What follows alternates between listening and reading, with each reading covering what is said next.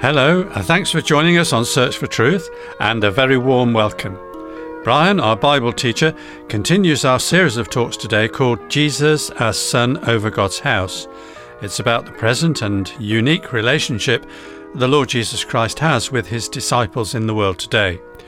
So I hope you'll be able to join with us as we follow this study. There's a transcript booklet to go with this series, and if you've any comments or questions for Brian, I'll be giving you contact details for these as well. But now, here's Brian with today's talk about Jesus the Son over God's house, who's described as the exalted purifier of sins. Thanks, John. The letter to the Hebrews describes Jesus in a unique way. In chapter 3 and verse 6, he's described as being the Son over God's house. That's the title of the Lord Jesus that we're looking at in this set of programs. To begin with, last time we refreshed our memory on the Bible wide and important theme of the house of God and what that is. As the verse in Hebrews chapter 3 verse 6 says, God's house in the church age is not all believers. That's a fact that's clear from the obviously exclusive condition in that verse, that verse which contains an if. And since we cannot lose salvation, being in God's house must be about something losable which is beyond salvation. And where else can we draw the line other than at faithful obedience to the whole pattern of the Apostles' teaching? In fact, the grand story of the Bible is the story showing how those serving according to God's pattern of biblical teaching today are precisely those who form God's house in this age and so it's ever been since the time of Acts chapter 2, in fact. And in this connection, we read that Jesus is said to be Son over God's house. And we note that up until that point in the letter, he's been presented in many ways. But I just want to comment on five of them. Five things said about him which I judge to be of direct relevance to his role or function as the Son over God's house. And as we reflect in turn on each of these five presentations of Christ in our present series, our aim will be to see him in this rounded way as the authoritative Son over God's house. So then, the first of these presentations which I want to look at is found early on in the letter to the Hebrews, in the third verse of the very first chapter, in fact. It tells us that Jesus is the radiance of God's glory and the exact representation of his nature and upholds all things by the word of his power. When he had made purification of sins, he sat down at the right hand of the Majesty on high. It's that last part. I'd like to make some comments about our Lord Jesus Christ as the exalted purifier of sins. Let's try to put it in some kind of context by sharing an illustration. What if you've bought something from a retail outlet chain of shops, and then you attempt to return the item due to some unsatisfactory feature which you've discovered in it, you're very aware that you're dealing with a multinational organization which has perhaps many millions of customers. You realize that you're just a number to them, if even that.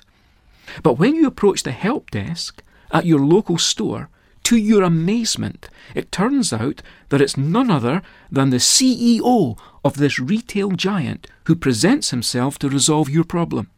I suggest you'd be blown away if that happened, overwhelmed by that level of attention to detail. And yet that's nothing to what we find here as we consider who it is who's made purification of our sins. Our sins have received the personal attention of the Son of God. Now, it's easy to think that sins are sins are sins. But just wait a moment. The Old Testament in Leviticus chapter 4 distinguished carefully between the sins of an individual and the sins of God's people. When you get a chance to look back at that chapter, you'll see there were quite different blood rituals in the two different cases. For an individual's sin, the blood only went as far as the outside copper altar, for that was the place of individual approach to God. They could proceed no further. But if the people had sinned, the blood of their sin offering was taken by the priest representing the people and applied to some of the furniture inside the sacred tent, which served then as God's house on earth. as God travelled with his people to the promised land. And while the leftover part of the individual's sin offering, which wasn't offered on the altar, could be eaten by the priests, the same could not happen if the sacrifice for sins had been the consequence of the whole congregation of God's people sinning. In that case, the animal leftovers were to be taken outside the camp of Israel and burnt. They were not to be eaten. Now, the point of that Old Testament detour is to allow us to correctly apply the teaching of Hebrews. As early as chapter 2, the sins mentioned there are described as the sins of the people. And there's a consistency maintained throughout, right until the last or 13th chapter. When Jesus' death is explained in terms of its results, the language of Hebrews picks up on the detail, the precise detail of the book of Leviticus, but always relates to the procedures applicable for the sins of the people of God, as distinct from the sins of an individual. And so we read in chapter 9, for example, that Jesus' blood has cleansed the actual heavenly furniture that was copied in the earthly tabernacle. And in the last chapter, Jesus' death outside the city of Jerusalem is explained as corresponding to the sin offerings of the people of God long ago being burnt outside the camp of Israel. What's all this telling us? It's clarifying that this Bible letter, the letter to the Hebrews, is not about the wonderful teaching of how an individual can get right with God. If you want to know more about that terrific topic, you should go to Paul's letter to the Romans. By contrast, it's shown that Hebrews is a letter for the people of God. It deals with the collective service for God which is performed by an obedient people on earth. If we miss that, we miss something rather fundamental in this letter, something, unfortunately, which has often been missed by many worthy Bible commentators. And in the time of Leviticus, God was speaking out from his house on earth while he made such a procedural difference in the way in which sin was dealt with long ago. So, in the Hebrews context, the sins mentioned are the sins committed by God's people in service for God as they operate as his earthly house. The letter to the Hebrews, we say again, is not teaching us about our salvation but about our service for God as Christians in this world. We are forgiven, yes, but we're not perfect. The people of God, as viewed here, are a failing people. But the most wonderful thing of all is, when we're conscious of failing, we can look above and see Him who has made purification for our sins. He's the man in the glory, seated at God's right hand. Satan may accuse, but who can lay anything to the charge of God's elect? A failing folk, a people enfeebled through sin, can worship God spiritually in the highest place above now, but only because He lives, because Jesus lives. He lives to bring a worshipping people near to God the Father, who's long been seeking them as His worshippers. Yes, we've been reconciled by Christ's death, and that is so amazing but we are also saved by his life as we draw near to God in service and in worship. That's the teaching of Romans 5, verse 10. We appear before God in his sanctuary to worship him not through our own merits, but altogether in Christ's virtues. Back in the land of Egypt, before Abraham's race was made God's covenant people, there was talk of redemption.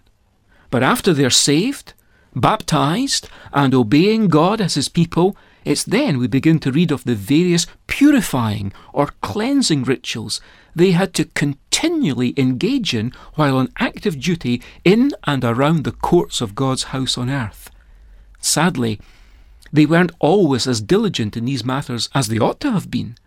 As recorded in the first book of Samuel, Eli was the other head of a priestly house who's recorded in the Bible as having sat down. And that was a disaster for the people of God then. Why was it a disaster? Let's read of what God said to Eli in 1 Samuel chapter 2 verse 29. Why do you kick at my sacrifice and at my offering which I have commanded in my dwelling, and honour your sons above me by making yourselves fat with the choicest of every offering of my people Israel. Yes, it was a disaster because Eli sat down without having first made purification of sins, even the blatant sins of his own priestly family. Tragically, through Eli's laxity, an earlier version of God's house suffered, as God allowed the sacred Ark of the Covenant, that which symbolized the presence of God amongst his people then, God allowed it to be captured for a while by the enemy. And things were no better in Malachi's time, right at the end of the Old Testament record. And we're told there that God would have actually preferred the door of his house to be shut. Praise God there's no such unfaithfulness now in the governance of God's house. The one who has sat down at God's right hand and in governance over God's house on earth is one whose sin atoning death has cleansed the heavenly things themselves, among which we now enter as we serve in the holy place above.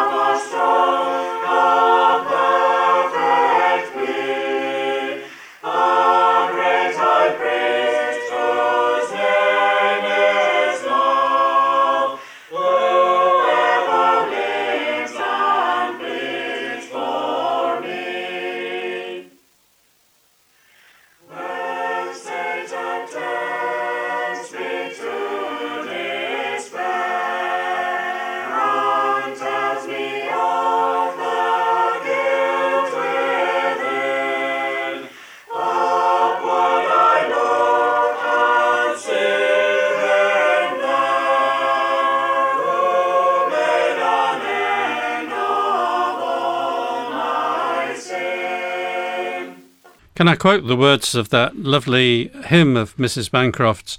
Before the throne of God above, I have a strong, a perfect plea, a great high priest, whose name is love, whoever lives and pleads for me. When Satan tempts me to despair and tells me of the guilt within, upward I look and see him there who made an end of all my sin. Because the sinless Saviour died, my sinful soul is counted free, for God the just is satisfied to look on him and pardon me. One with himself I cannot die. My soul is purchased with his blood. My life is hid with Christ on high, with Christ my Saviour and my God. Wonderful words, and I do hope that you've applied the purification of sin to yourself that the Lord Jesus obtained when he gave his life on the cross. If you have any comments or questions, Brian would be pleased to help or if you'd like to send for the transcript booklet, which goes with this series, just ask for the title Jesus, a Son over God's House. There are also back issues of booklets which you might like to download, and I'll tell you about those in a moment. But first, here's our postal and email address Search for Truth, Church of God, Downing Drive, Leicester, LE5 6LN, United Kingdom. And now here's our email address sft at churchesofgod.info. As I've said, you can download audio versions of some past programs on your computer. Just go to www.searchfortruth.org.uk. This is our church website where you can also access additional helpful material, and some titles of Search for Truth booklets are also available at Amazon, amazon.co.uk forward slash Kindle ebooks, and then type Search for Truth series into the search box, and you'll find a growing list of transcript books from previous programs is available there. So, thanks for your company today. I hope you'll join us next week. Until then, it's very best wishes from Bible teacher Brian and from David and from our musicians and me, John.